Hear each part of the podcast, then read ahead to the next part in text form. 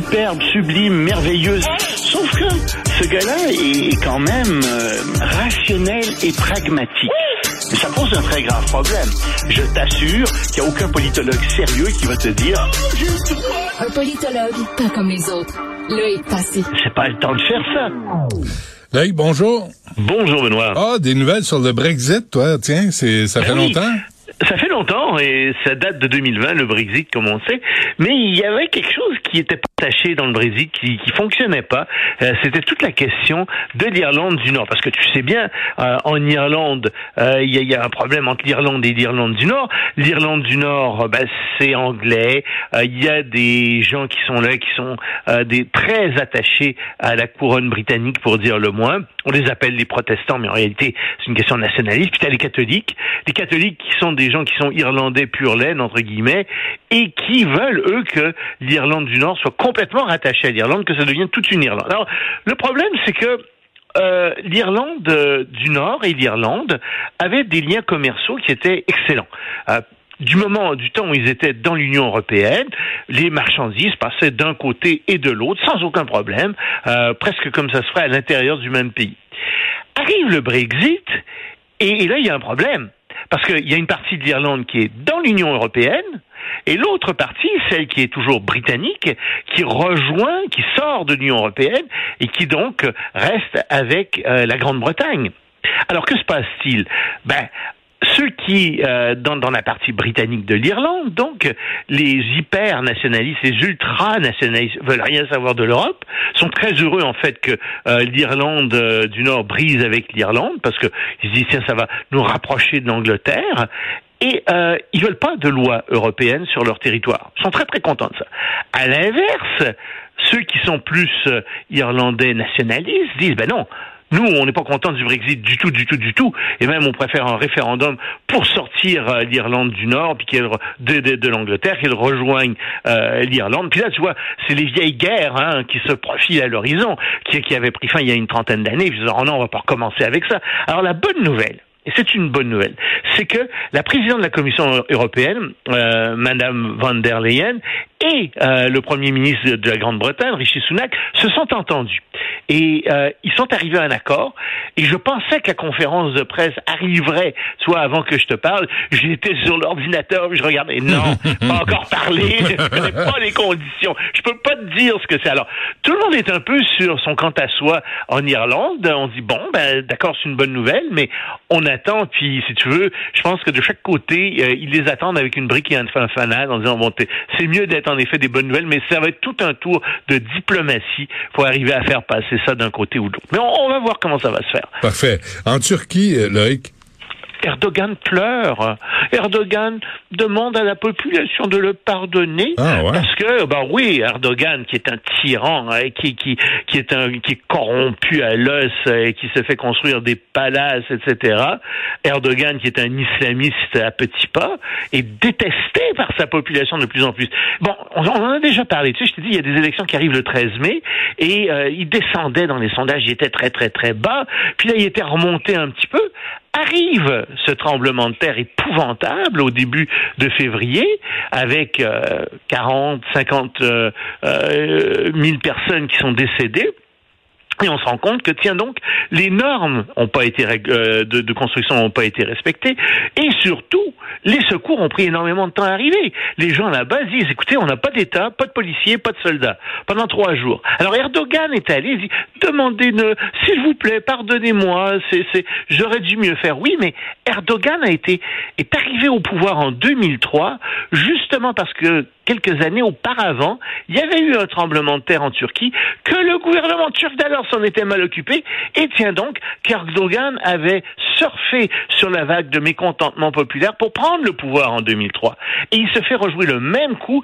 Dans le stade à Istanbul ce week-end, les gens avaient apporté des peluches, puis on lançait ça sur le terrain de, de soccer. Pourquoi? Ben par sympathie pour les, les, les, enfants, qui sont ben ouais. morts, Mm. mais plus que ça, les gens ont hurlé, ont, ont crié, euh, ont demandé au, au, au gouvernement de démissionner dans le stade. Quand tu as 50 000 personnes qui disent démission, démission, Erdogan, démission, ça fait toute une publicité. Donc, je surveille ce qui va arriver avec Erdogan, mais disons qu'il est pas fort là en ce moment, euh, au point de vue politique. Et quoi? Mm. Ça me fait plaisir. oui, parce que tu l'as eu depuis longtemps, lui. Oui. Euh, Parle-nous de l'auteur de Dilbert. Tu sais, Dilbert, c'est le, le, le, gars qui a des lunettes, qui avait une cravate qui remontait, rouge. On le voyait dans c'est une bande dessinée qu'on voit dans les euh, dans la dans, dans les journaux euh, où il y a souvent ça. C'est très connu aux États-Unis. Euh, alors, son auteur, Scott Adams, a fait une gaffe monumentale, mais c'est parce qu'il dénonçait quelque chose en même temps. C'est que figure-toi qu'il y a eu un sondage de Ramsden Report qui euh, révèle que 53% des Noirs disent que c'est OK d'être blanc. Ça, c'est des questions assez bizarres. Là, on pose pas ça ici comme ouais, question. Ouais. Non, euh, mais c'est dans, t'es dans une société très raciste aux États-Unis. Oui, ils vont te dire c'est OK d'être blanc. Mais aux surprises, puis tu sais, c'est OK d'être blanc, c'est OK d'être asiatique, c'est OK d'être noir. Pour moi, c'est complètement ridicule comme question. Tu sais. Mais bon, c'est OK. Mais là, tu en as 26% qui disent non, je suis pas d'accord avec ça. C'est pas OK d'être blanc, disent 26 des, euh, des Noirs euh, américains. Puis il y en a 21% qui disent oh, j'en suis pas certain. Ce qui est du racisme.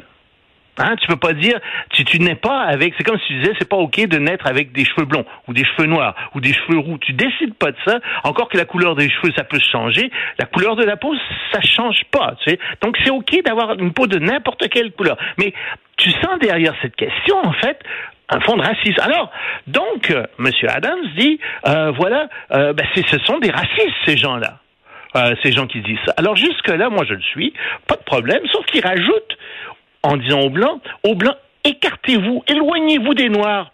Uh, just get the fuck away.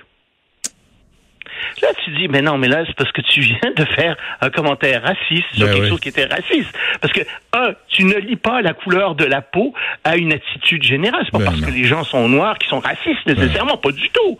Euh, c'est complètement ridicule. Et ça, c'est complètement le, le, la, la, tout ce qu'il y a de plus débile avec cette époque où on, on redevient raciste dans certains milieux, puis on lit euh, la couleur de la peau à des attitudes culturelles, à des traits de personnalité, etc. C'est assez épouvantable. Donc, ce gars a fait un commentaire là-dessus. Il s'est fait barrer de partout. Il n'y a plus aucun journal qui va présenter ce qu'il fait. Puis là, tu dis, ah ben, ça c'est encore c'est encore pire. Tu tu enlèves donc tu tu tu le tu prives quelqu'un de, de de la culture parce que tu confonds son œuvre avec lui-même. Mais c'est un piège, c'est le piège typique des réseaux sociaux parce que Oui. même la question Qu'est-ce que tu réponds à ça? C'est pas, c'est pas OK d'être noir, blanc, asiatique, blanc. Voyons on s'en donc. fout. Ben, c'est ça. Ça a On aucun, s'en fout. cette question-là question aucune d'ailleurs été critiquée effectivement aux États-Unis euh, par certains groupes qui ont dit, mais là ils ont dit que c'est une question raciste. etc. Oui, mais non, ils sont complètement englués là-dedans. Ce qui est terrible, c'est toute cette culture américaine déteint ici, puis ça s'en vient ici. Ouais. Puis quand tu vas avoir ce genre de choses, puis moi je dis écoutez là, arrêtez ça. Il faut distancer l'œuvre de du créateur. Tu sais, euh, Gauguin, par exemple, c'est quelqu'un euh, quand il était euh, à Tahiti, qui avait je sais plus quelle maladie vénérienne, puis a transmis ça à je sais pas combien de ses modèles. C'était pas un beau monsieur. Mais est-ce que je me passerais des tableaux de Gauguin? Non, je pense que son œuvre est beaucoup plus grande que lui comme peintre. Mais c'est important de dire comment, il s'est comporté.